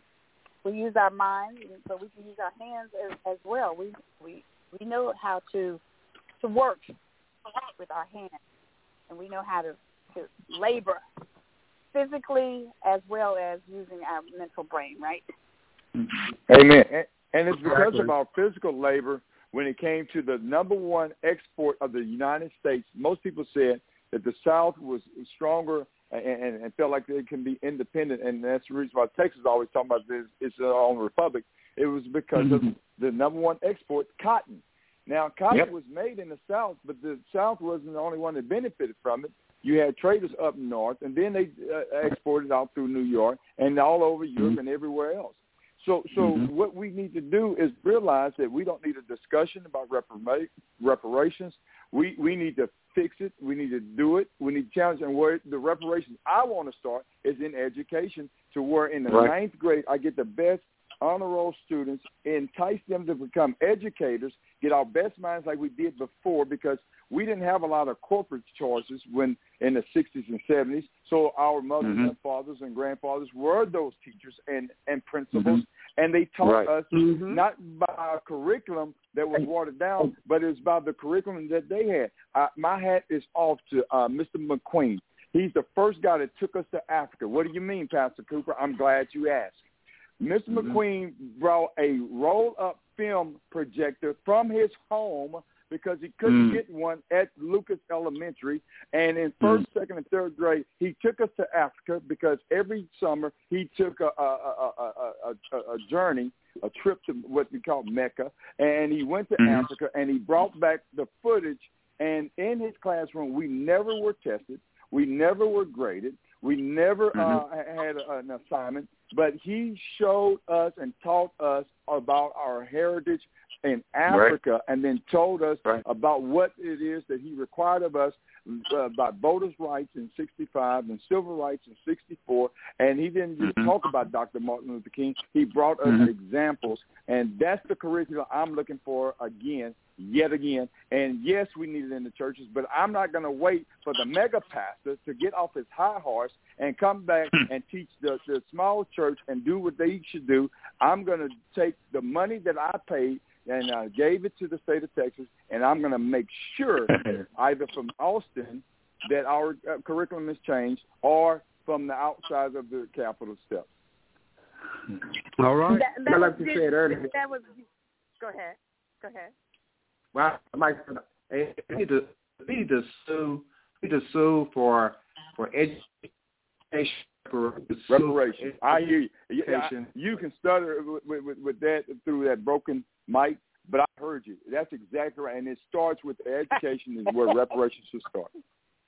Well, Mhm. well listen, Absolutely. guys, I I want to share something with uh, with uh, Councilman uh, Jackson uh, because uh, Pastor Cooper, what you just laid out so eloquently, reminded me, uh, Councilman, we had a special guest on our show last week, and and it was it was from the the piney woods, not of East Texas, but the piney woods of Alabama. And Oh, okay. okay, so so it's the Piney Woods boarding school. It's a predominantly I never heard I, I never heard of it before, but it's it's a boarding school for African Americans, and people sometimes have a different uh, connotation of what a boarding school is like. But this boarding school, this boarding school was started by the founder, Dr. Laurence Jones, and he came with, at the back of slavery, with uh, a dollar and 65 cents in his pocket and two uh, dress shirts, and I believe he had a pair of shoes and whatever was on his body, and he started he started this boarding school for students that maybe the next for that sorry I'm sorry where perhaps let me use this as an example. I'm retired military, so you know you do a lot of moving around sometimes when you're in the military, right? So for those students who didn't want those parents who didn't want to move their their children every two years from one school to the next school to the next school, from those career uh, military personnel, and then so maybe some students whose uh, parents have passed away or even their parents may have been in prison and they ended up with grandparents here here's my they ended up with grandparents and so they may have gone to these boarding schools but he started this school just like years ago when the HBCUs started Right. and it started within the churches.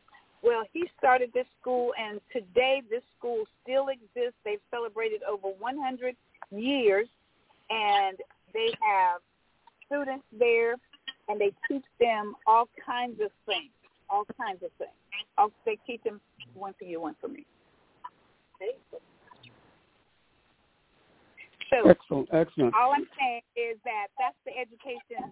That's the education that uh, Pastor Cooper was talking about.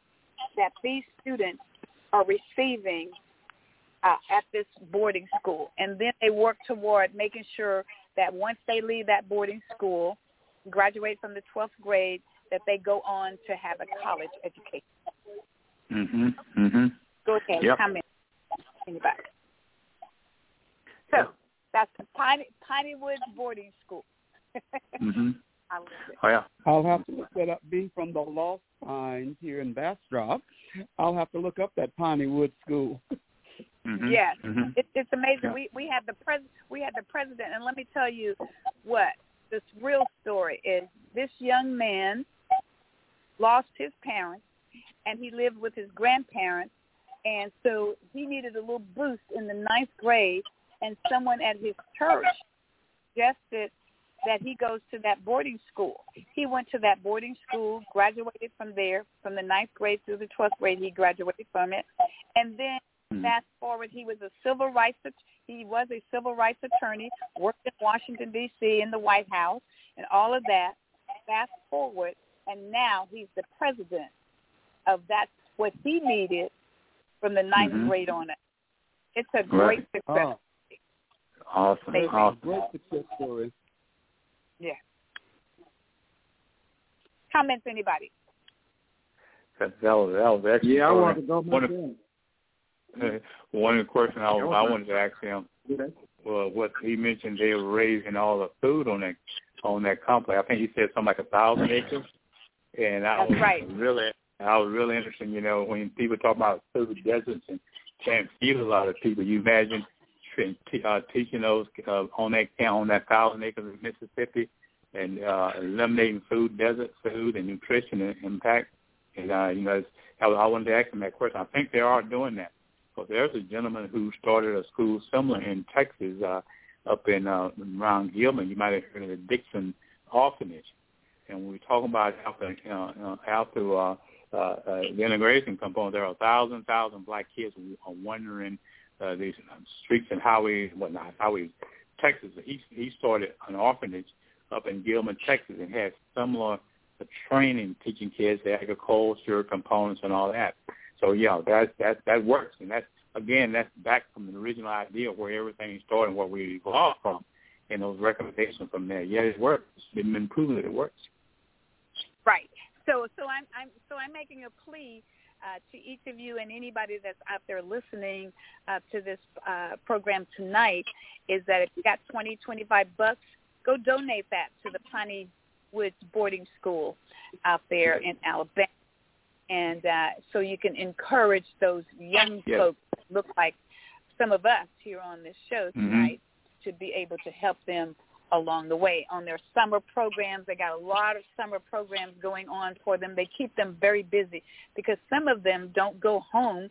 It's like some of our college students that uh, maybe on the HBCU campuses, they can't may not be able to afford to go back to their home where they came from for the summertime, and so they have a lot of different programs, boot camps, and all kinds of things to keep these young folks busy, and uh, so it'll help them uh, along the way this summer.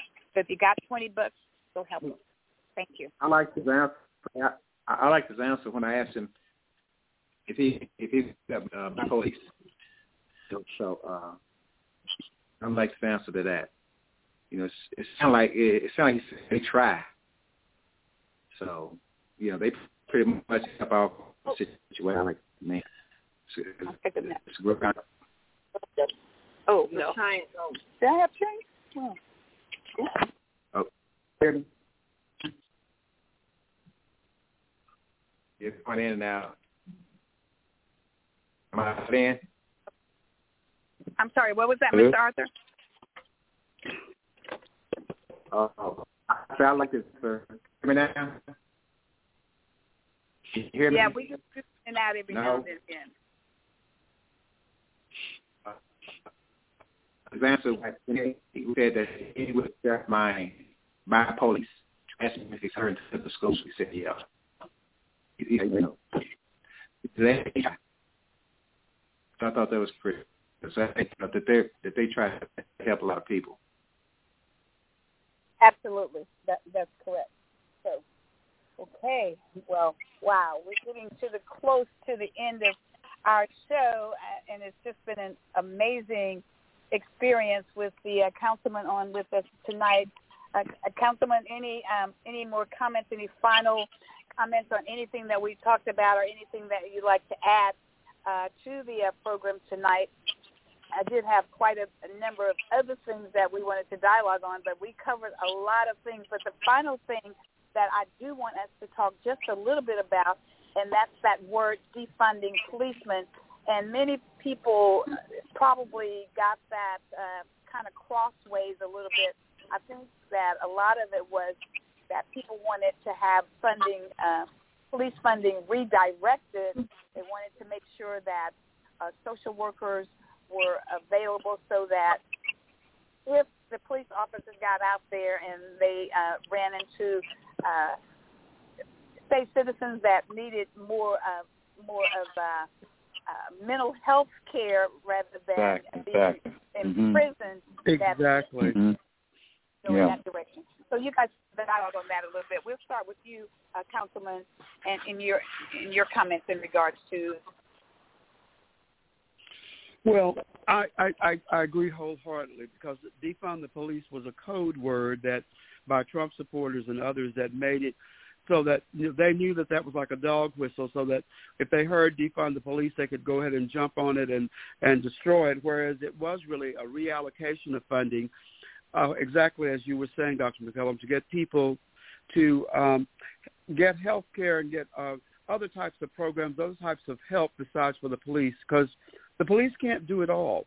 And there, there are different specialties and different for mental health and for uh, other areas that need addressing besides for just um, the police. And so therefore, a lot of the funding that was going to police uh, services need to be reallocated in a sense so that they can uh, serve the needs because not all people that they go to, um, you know, when they're called out on a, uh, a disturbance or something like that, all of them, not all of them need to be wrestled to the ground or something. They need to be talked with and reckoned with. And therefore, if we have a real reallocation of funding and we have other people that have been trained to deal with these situations, it will make a big difference.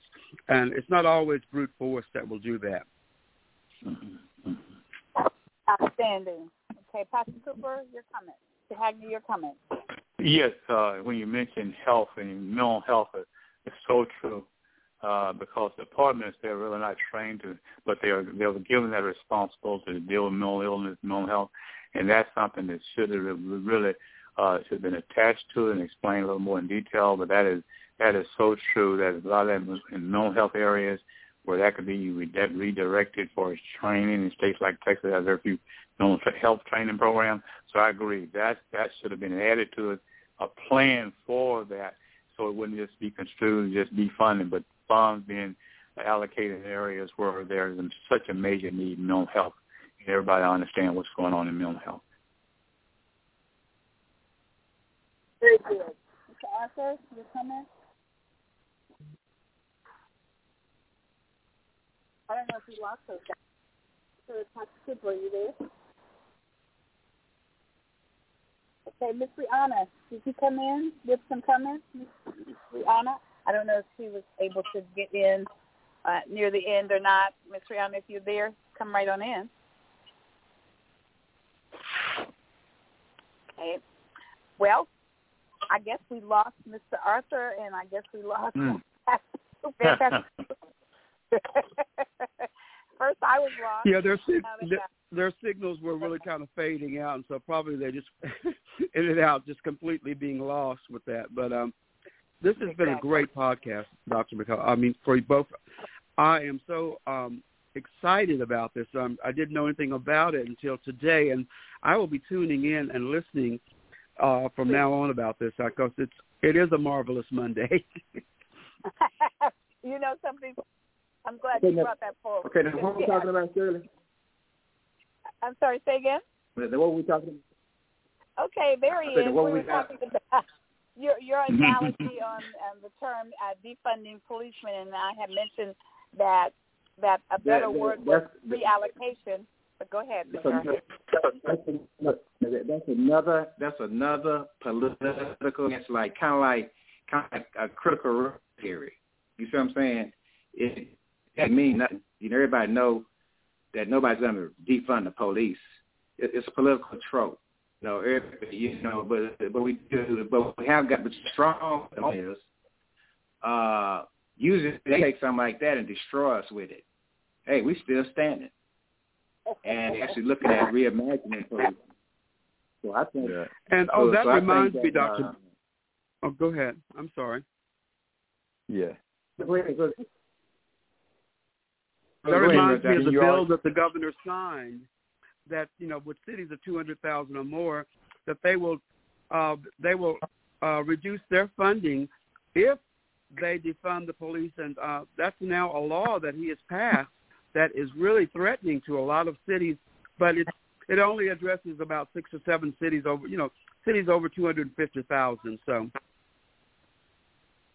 First of all, it's a law that would not hold weight. Can can you all hear me? We can hear yes. you now. Yeah. Okay, Gig. I, I don't know what was happening with the phone call, but it was getting weaker, I guess. But uh, when you talk about defund the police, uh, no one should ever get penalized for for his silly law, his attempt to to be uh, the next president, if that's what he's trying to do, uh, set up his base to run.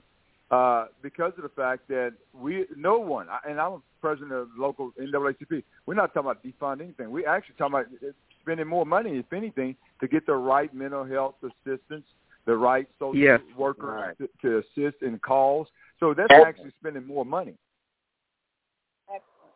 You know that, but it's a good gas. tool. Right, it's a good gas I'm, tool. I'm I so think it's what you you brought that. Yes, and I'm so glad you brought that out, Pastor Cooper. Uh, that's why I brought in the social worker and the people like Pastor Cooper, who's a, a psychologist, and those are the people that we need that's riding along in the uh, squad car sometimes to address the issues that they may find in the streets, because there are a lot of people out there with with issues that they need they need to be addressed. They they're not criminals.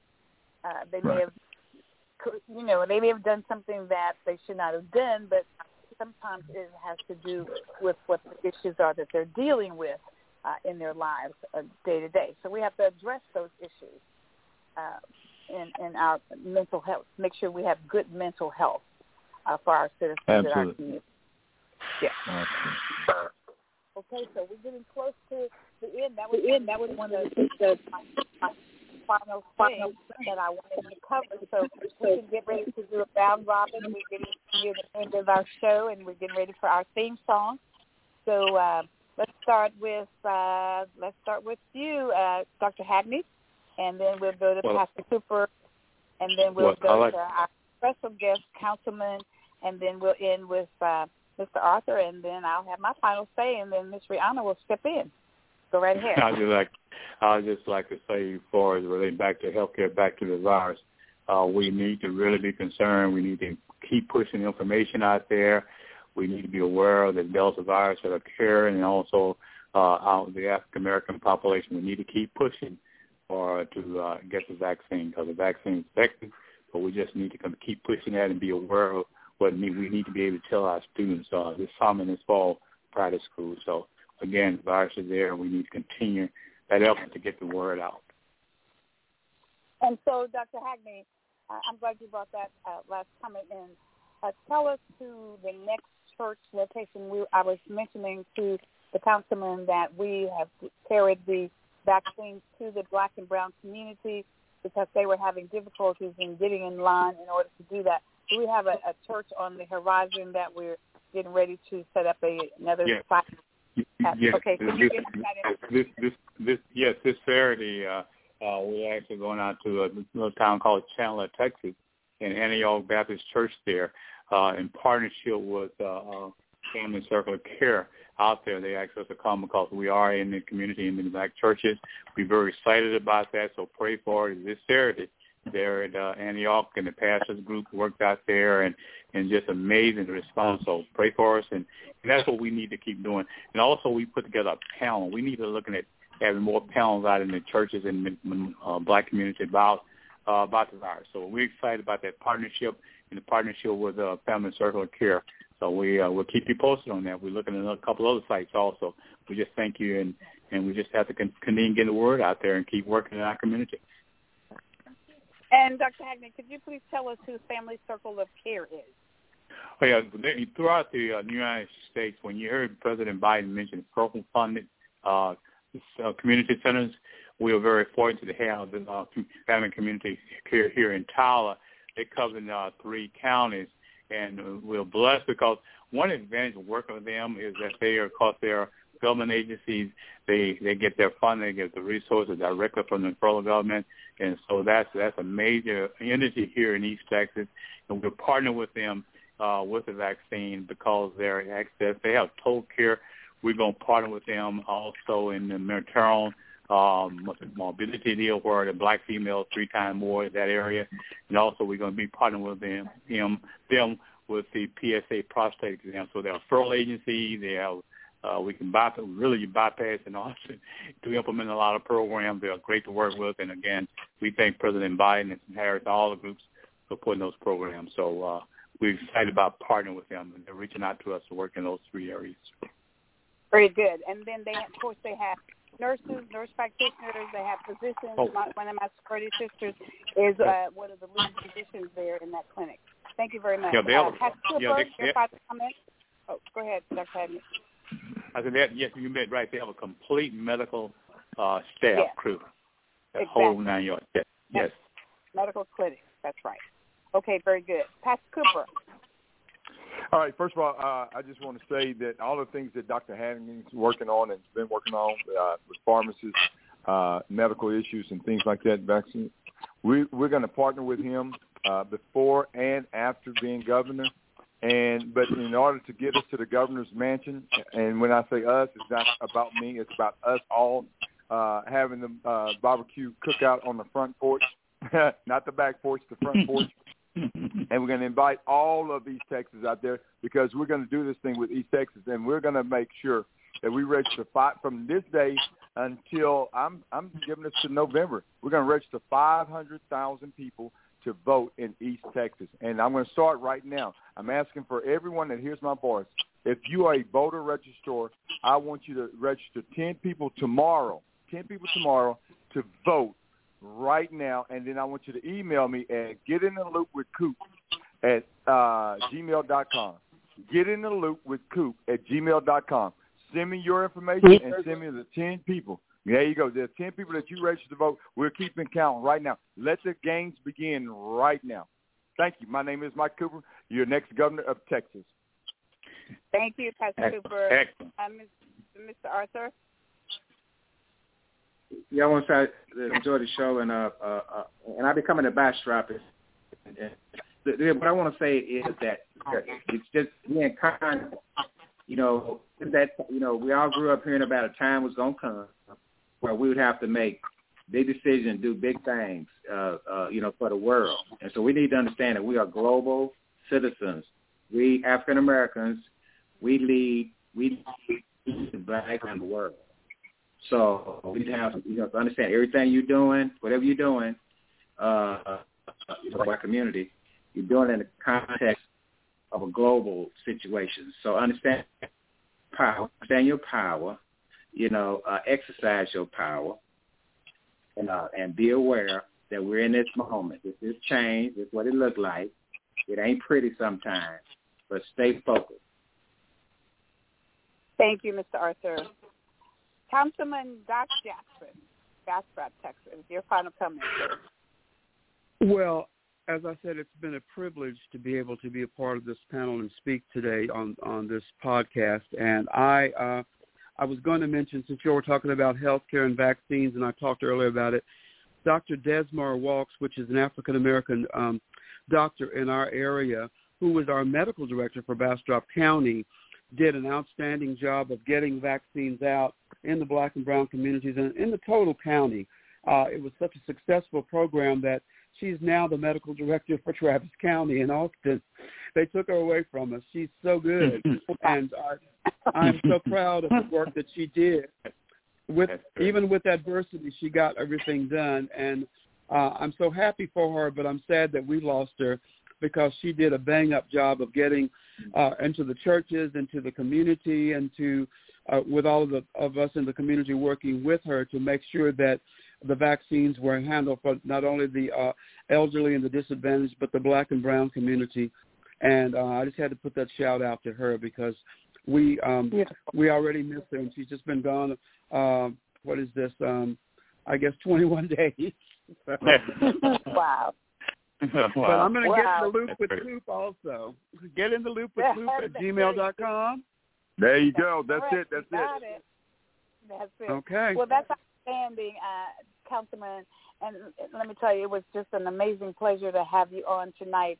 So, uh, so Dr. Richard Hagney is our uh, doctor uh, in this area. He's our pharmacist in this area that pulled us all together. It's the Northeast Texas Task Force that he pulled in pastors, preachers, nurses, physicians, Mm. social workers, psychologists down the line uh, that uh, that uh, came together and made sure that we got that vaccine out into the black and brown community, to our senior citizens in their homes, and making sure that the uh, nursing services that were out there in the homes taking care of the clients, that they carried shots and arms out there. So it, it, he, he's kept us fired up and ready to go down here in East so he's done a great work, and we appreciate that. And we thank you so much for being on. You, you're welcome. The doors are open on Marvelous Monday. Come and see us at any time, and we'll be pleased to have uh, you on with us to talk about the things that are going on both globally. Someone mentioned, I think Mr. Arthur said, we're global. We live in a global society, so we're connected everywhere in the world. So thank you so very much. God bless you. So happy to have you. And now we're going to turn everything over to our program director, Miss Rihanna, our engineer, and end us for the evening. Thank you. May God bless you. And thanks for listening to Marvelous Monday. Miss Rihanna.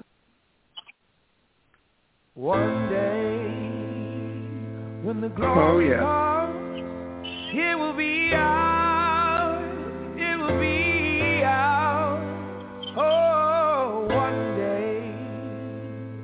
The war is won, we will be sure. We will be sure. Oh, glory, glory, glory. Oh, glory, Hands to the heavens, no man, no weapon. Formed against, yes, glory is destined. Everyday women and men become legends. Sins that go against our skin become blessings. The movement is a rhythm to us. Freedom is like religion to us. Justice is juxtapositioning us. Justice for all just ain't specific enough. One son died, his spirit is revisiting us. True and living, living in us. Resistance is us. That's why Rosa sat on the bus. That's why we walk through Ferguson with our hands up. When it goes down, we woman and man up. They say stay down, and we stand up. Shots we on the ground, the camera panned up. King pointed to the mountaintop, and we ran up. One day when the glory comes, it will be ours. It will be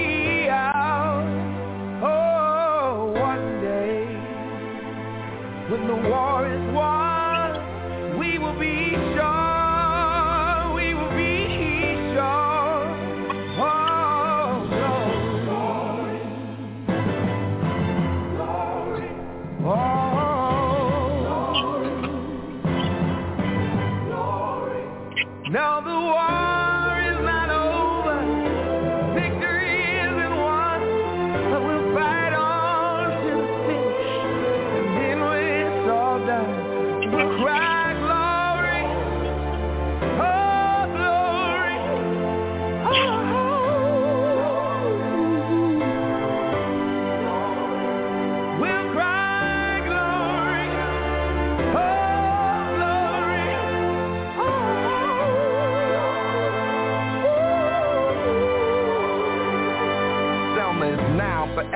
man, woman, and child. Even Jesus got his crown in front of a crowd. They march with the torch, we gon' run with it now. Never look back, we done gone hundreds of miles. From dark roads, heroes, to become a hero. Facing the League of Justice, his power was the people. Enemy is lethal, a king became regal.